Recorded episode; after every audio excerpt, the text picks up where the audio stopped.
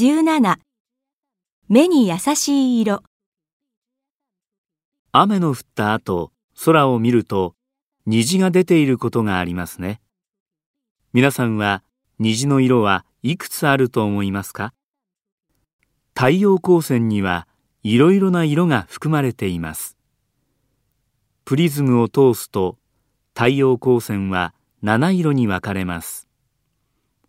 同じように虹の色も七色です。七つの色の光線を波長の長い順に言うと赤、オレンジ、黄色、緑、青、藍色、紫という順番になります。赤より波長の長い光線は赤外線と言います。また、紫より波長の短い光線は紫外線です。